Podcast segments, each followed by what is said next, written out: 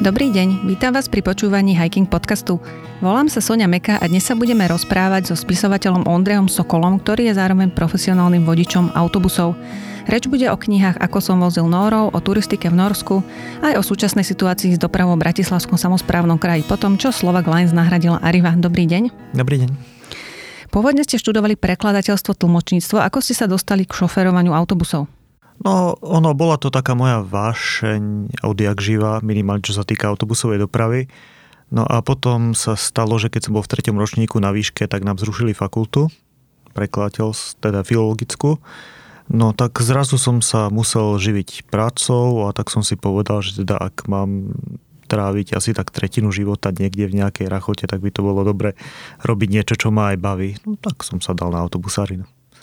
Začínali ste v Bratislavskej MHD, no pomerne rýchlo ste sa presunuli práve do toho Norska. Prečo Norsko?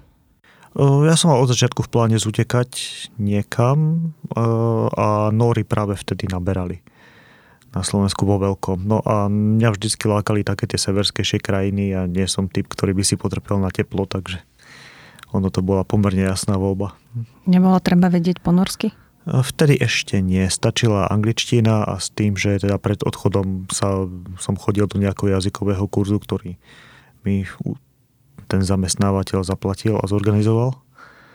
No bolo to iba 6 týždňov intenz, veľmi intenzívnych, tá, naučil som sa aspoň nejaké základy. No a zvyšok som už pochytil na mieste.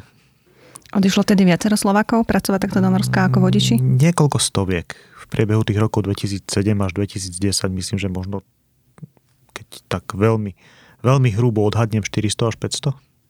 A máte predstavu, či tam stále pracujú, alebo teda mm, koľky? E, veľká časť, áno, ešte stále. Myslím, že väčšina ešte stále. Ako niektorí si poplatili hypotéky, vrátili sa domov, niektorí ušetrili to, čo chceli. Viacero ich odišlo potom v priebehu času, keď aj norská koruna trošku klesla a naopak platy na Slovensku stúpli, ale myslím, že dosť veľa z nich je tam ešte stále. Najprv ste jazdili v mestách eh, v Oslo, potom mestečku Honefos, neskôr v Tromso. Kde sa vám najviac páčilo, v ktorom z týchto pôsobisk? Uh, by som povedal asi, že na severe Norska. Ako ten Honefos mal niečo do seba, to bolo malo mesto, to bola taká príjemná, kľudná práca, viac menej človek sa vozil po lesoch, po horách, ale ten sever Norska má predsa len také väčšie čaro pre mňa. Prečo? Kvôli scenérii alebo kvôli mm, spôsobu aj, života? No, aj tá príroda.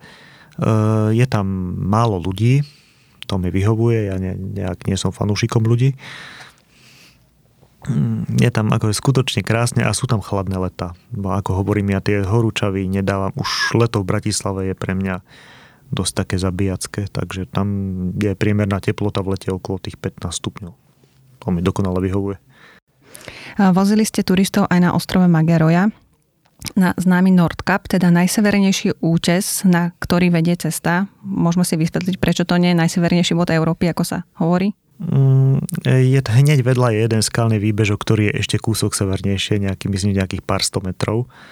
A teda okrem toho ešte sú tu Špicbergy a rôzne také tieto teritória. No ale povedzme, že Mageroja je naozaj taký najsevernejší bod Európy dosiahnutelný cestnou sieťou.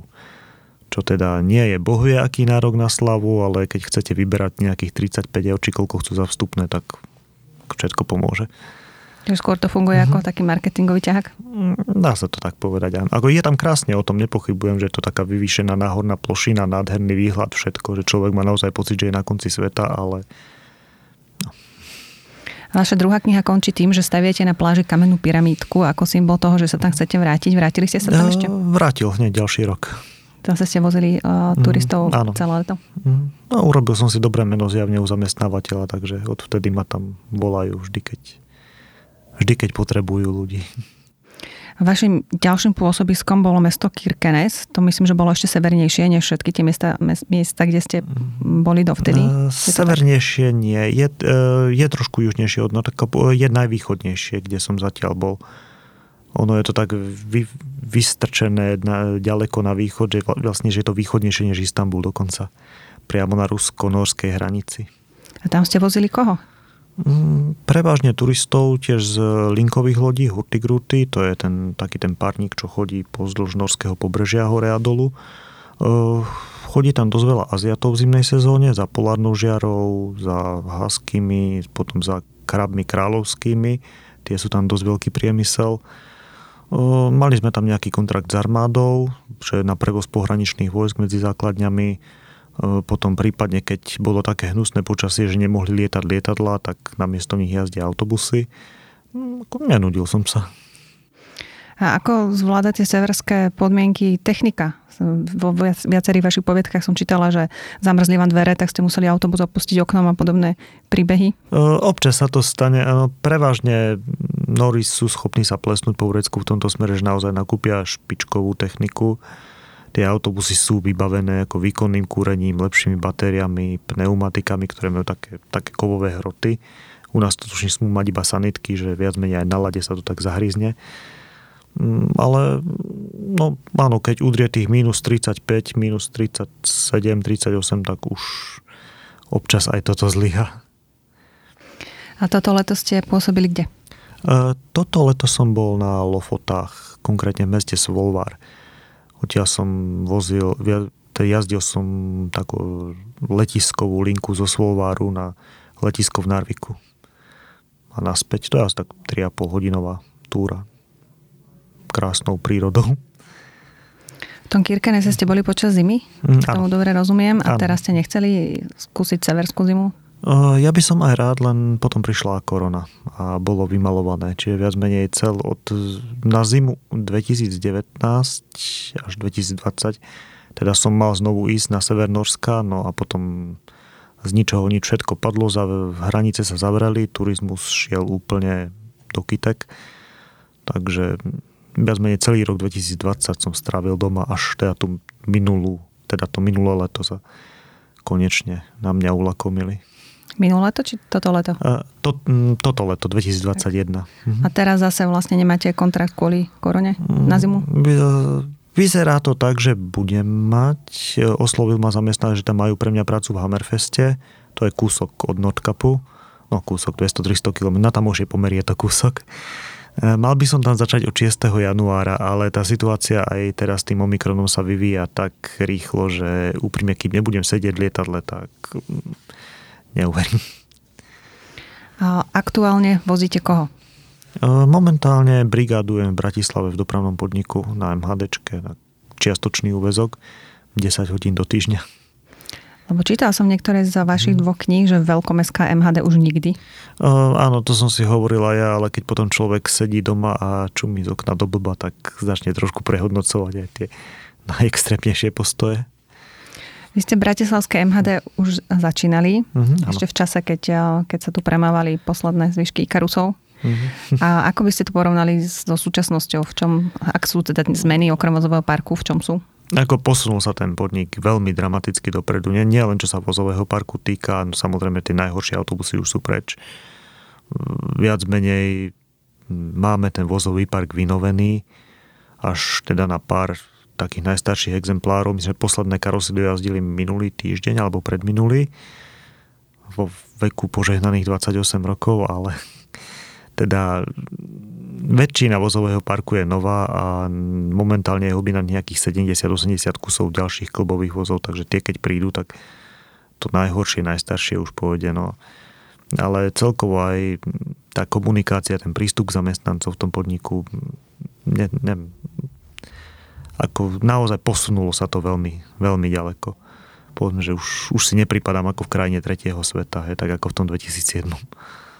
Máte nejakú obľúbenú a naopak neobľúbenú linku? Čo obľúbené sú práve také vymetáky typu 66 alebo napríklad 30 do Lamača, 37 do Zahorskej Bystrice.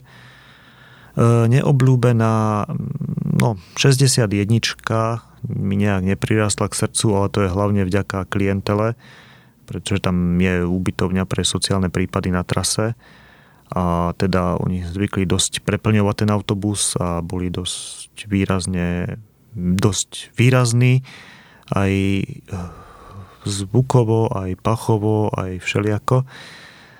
No ale tak eh, to sa trošičku zrovnalo, odkedy sa im zaviedla ako špeciálna linka priamo pred tú ubytovňu, ktorá ich dovezie rovno pred dvere. A okrem toho, neviem, myslím, že nie je žiadna taká, ktorá by mi nejako zvlášť trhala žili. A vo voľnom čase sa venujete turistike. Pochodili ste niečo v Norsku, nejaké zaujímavé miesta? Mm, snažím sa. Všade, kde pôsobím, tak snažím sa toho prejsť čo najviac. Našťastie tam mám dosť veľa voľna, takže mi to aj vychádza.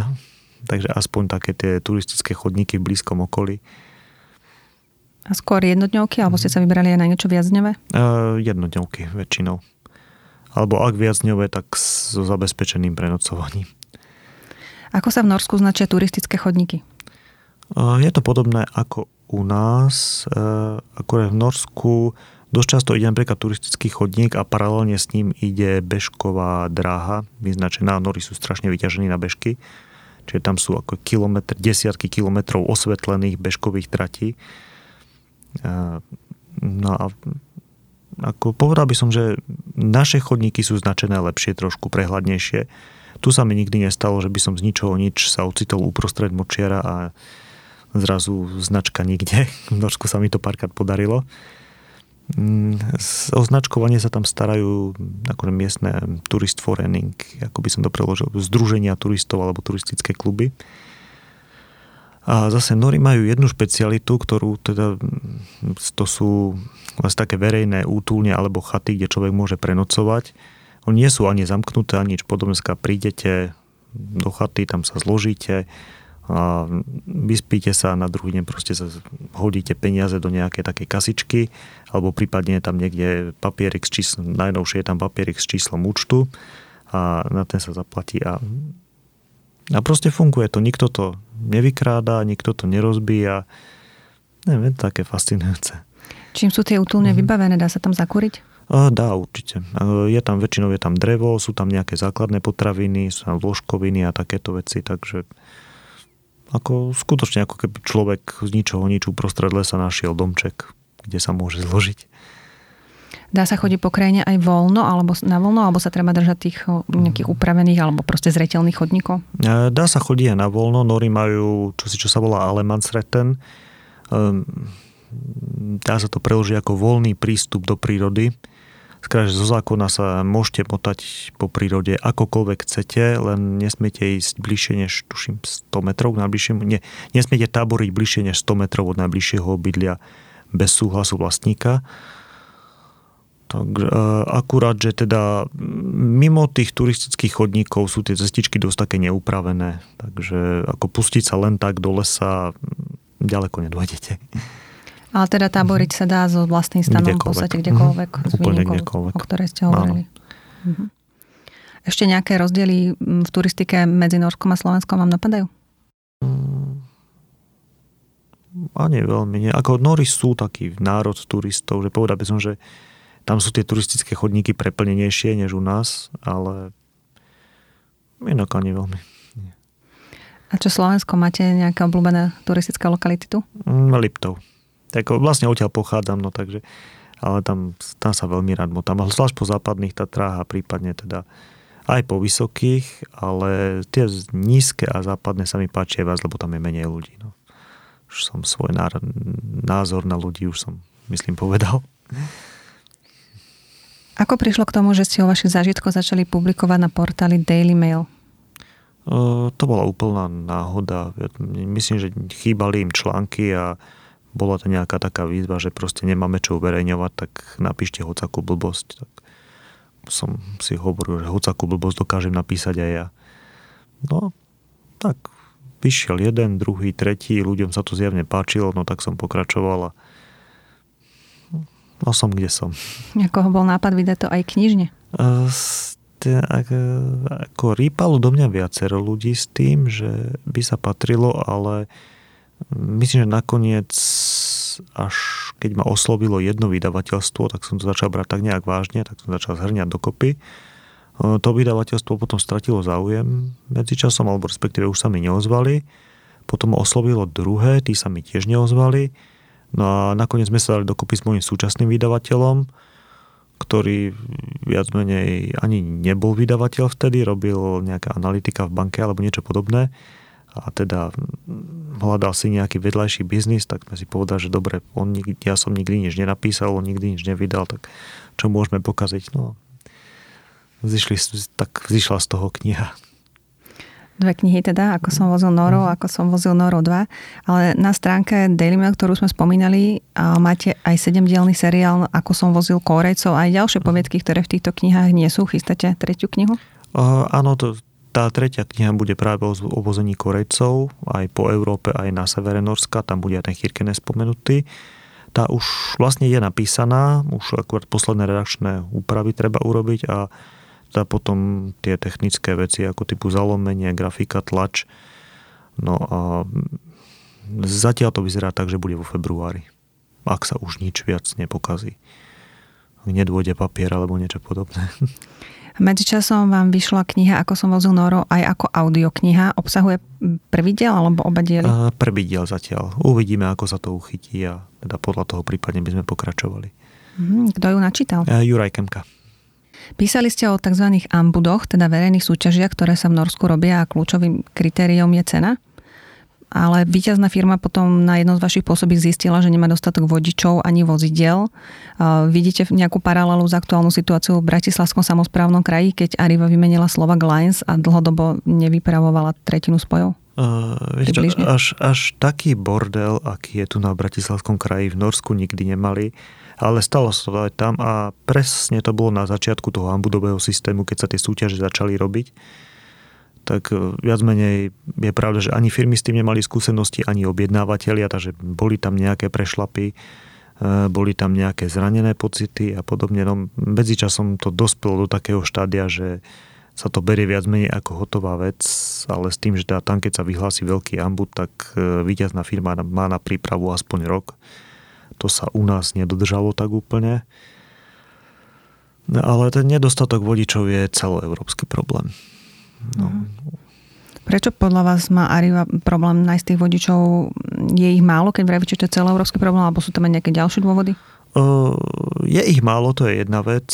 Druhá vec je, ja poviem hneď na začiatok, Arrivu nemám rád, je mi nesympatická tá firma, takže som možno trošku zaujatý, ale Arriva má veľmi zlú povesť ako zamestnávateľ. Proste to je akože zamestnávateľ poslednej inštancie, tak to poviem. Že dlhodobo sa chovali voči zamestnancom veľmi nepeknými spôsobmi. Viac menej tam vedeli akurát buzerovať a brať prémie. E, potom počase trošičku dostali rozum, zvlášť keď zažili v roku 2017 v Nitrianskej MHD tiež výpadky niekde na úrovni 20-30%, lebo im proste ľudia odchádzali masovo, tak e, hecli sa, pridali peniaze, ubrali na buzerácii, podarilo sa im to nejak zastabilizovať, že momentálne viac menej fungujú bezproblémovo, ale keď si raz takúto zlú povesť vybudujete, tak už sa jej veľmi ťažko zbavuje. A e, ďalšia vec je, že toto je jeden faktor, že Slovak Lines robilo niekoľko desiatok vodičov, ktorí z, z ktorí práve z Nitrianskej Strnavskej Arivy zutekali počas tej, toho jej temného obdobia. A teda myslím, že oni naozaj nemienili prestúpiť, ani by neprestúpili a ani si svoju skúsenosť s predchádzajúcim zamestnancom nenechali pre seba. Takže myslím, že tí, tí im urobili takú najhoršiu službu.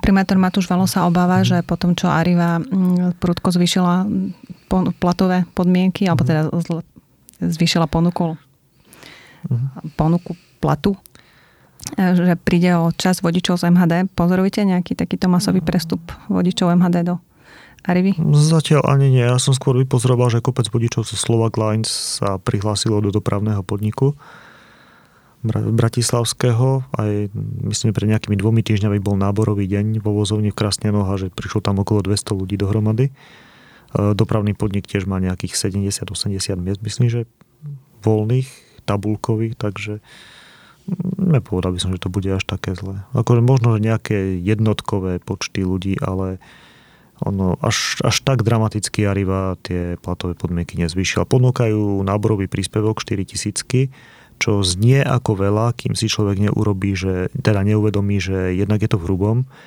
a jednak je to s viazanosťou na 3 roky, čiže to vychádza na nejakú nejakých 100-110 eur hrubom mesačne. Čo není úplne zlé, zase ne, človek nad tým neohrnie nos, ale není to až tak není to až taká vysoká suma, aby sa im tam teraz celé, celé Slovensko nahrnulo. Vy ste písali aj o určitej istej oblasti vášho života, kedy ste jazdili na východnom Slovensku pre miestnu slovenskú autobusovú mm. dopravu. A tam ma zaujalo, že vodič mohol byť postihovaný, ak nešiel, ne, nemal optimálnu spotrebu. To stále funguje? Ako kde? Viem, že ešte pred pár rokmi to fungovalo úplne v každej sadke na Slovensku a práve toto je jeden z fakt tiež jedna vec, že ak sa ten nedostatok vodičov stával čoraz akutnejší, tak sa od tohto začalo ustupovať. No a momentálne viem, že Arriva je teda asi jedna z posledných firiem, ktoré ešte stále toto majú. Aj keď tie postihy sú už skôr také symbolické, ale ešte, ešte stále sú. Stresuje to vodiča, keď okrem ostatných vecí musí dávať pozor, či má dobrú spotrebu? Mňa to nestresovalo nejako zvlášť, ale ja som mal ušetrené peniaze z Norska, takže mne by tých 30-40 eur až tak nechýbalo. Ale myslím, že normálne, áno, normálneho vodiča to môže dosť výrazne štovať. Tým skôr, keď má na výber, že viac menej, či bude kúriť, alebo nebude kúriť, alebo či pôjde ako normálny človek, alebo či zapne klimatizáciu, alebo ju nezapne, alebo či po tej ceste pôjde ako normálny človek, lebo sa bude viec 50, 50 a vytvárať si za sebou kolónu. Tak v Bratislavskom samozprávnom kraji je teraz e, aktuálny, alebo teda hovorí sa o scenári, že Slovak Lines subdodávateľsky dostane až tretinu výkonov a to až na 5 rokov. Stávalo sa aj v Norsku, že výherca musel osloviť aj konkurentov, aby mu, aby mu vypomohli? Alebo musel už s, s tým víťazstvom poradiť sám? Do takého extrému to nikdy nedošlo. Vždycky si museli nejako poradiť sami. Prípadne si najali nejakú inú firmu na subdodávky, ale nikdy to nebola firma, ktorá by, sa, ktorá by išla proti ním v tých tendroch Skôr to boli takí menší zájazdoví dopravcovia alebo taxislužby, ktorí mali 15-16 miestne minibusy. Ale ono naozaj si nemyslím, že to niekedy dospelo až do takého strašne. Najhoršie to asi bolo v tom Stavangeri v tom 2008. Tam mali výpadky možno nejakých 15-20%, aj keď si importovali Poliakov vo veľkom každý týždeň. Ale nik, ne, neviem o tom, že by si niekedy nejaká firma až naozaj, že prehltla tú pilulku až tak, že si najala konkurenta. Ďakujeme za rozhovor. Počúvali ste pravidelný podcast Hiking.sk. Mojím dnešným hostom bol spisovateľ Ondrej Sokol.